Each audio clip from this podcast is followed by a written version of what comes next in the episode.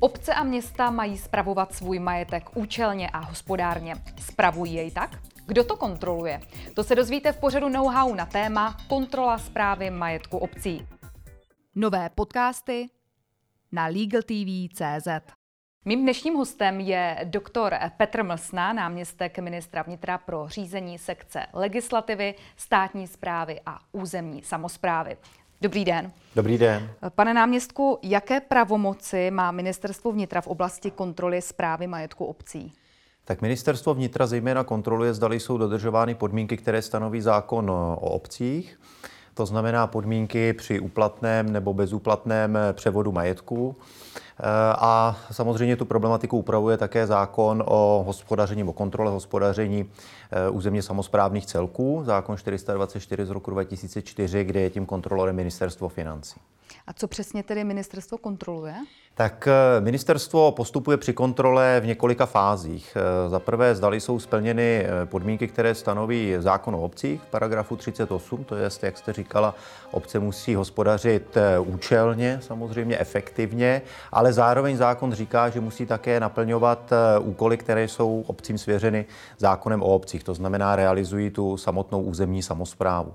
To znamená, ne každý úkon, který může být ekonomicky nevýhodný, nutně znamená porušení, porušení zákona.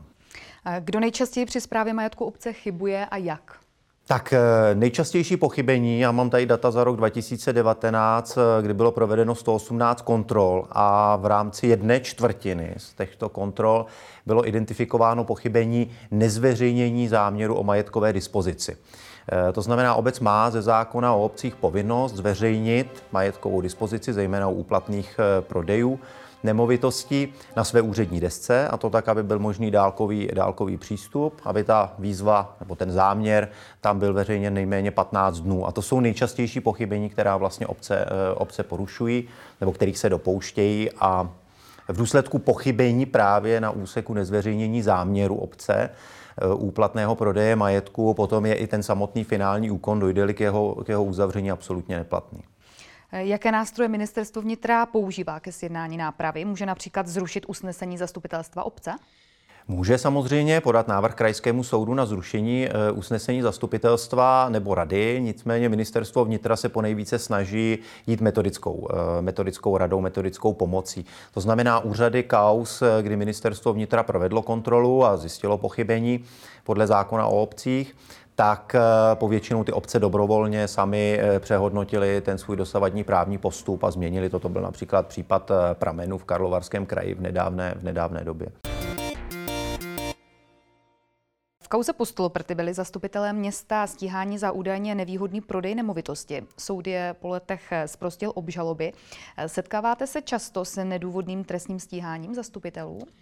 Příliš často se s tím nesetkáváme, nicméně některé případy tohoto typu, který jste zmiňovali, v praxi nastávají. Proto my jsme se i domluvili eh, s nejvyšším státním zastupitelstvím, že budeme skutečně vzdělávat do značné míry i státní zástupce v tom, co je to vlastně územní samozpráva.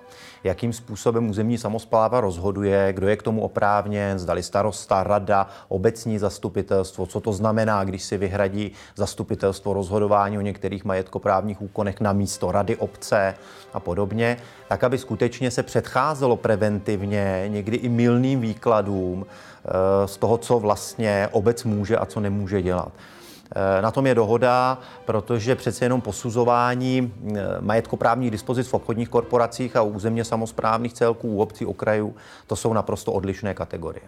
Připravujete tedy nějaké semináře, nebo co přesně, si po tím mám představit? Přesně tak, připravujeme, připravujeme semináře, vzdělávací akce, které za ministerstvo vnitra bude organizovat odbor dozoru a kontroly vlastně územní samozprávy a toho se budou účastnit eh, státní zástupci, přičemž my předpokládáme, že bude výstupem i nějaká, řekněme, jednoduchá metodika, co všechno musí obec dodržet v případě, když nakládá s majetkem. Máte nějakou radu na závěr pro zastupitele obcí, jak si mají počínat, aby omezili svá rizika? Já se domnívám, že musí mít eh, hlavně, splnit hlavně tři podmínky. Za prvé, eh, respektovat to, co je v zákoně o obcích, zejména u těch úplatných prodejů, to znamená zveřejnit záměr takového prodeje na úřední desce dané obce, to za prvé. Za druhé, mít jasně stanovenou v místě a čase cenu obvyklou, ať už znaleckým posudkem nebo cenovou mapou, či na základě zákona o oceňování majetku.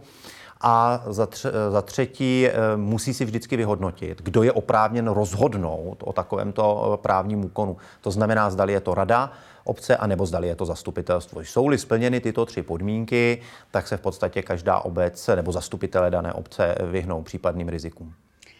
Tolik doktor Petr Mlsná, náměstek ministra vnitra pro řízení sekce legislativy, státní zprávy a územní samozprávy. Děkuji za rozhovor. Děkuji. Přeji pěkný den.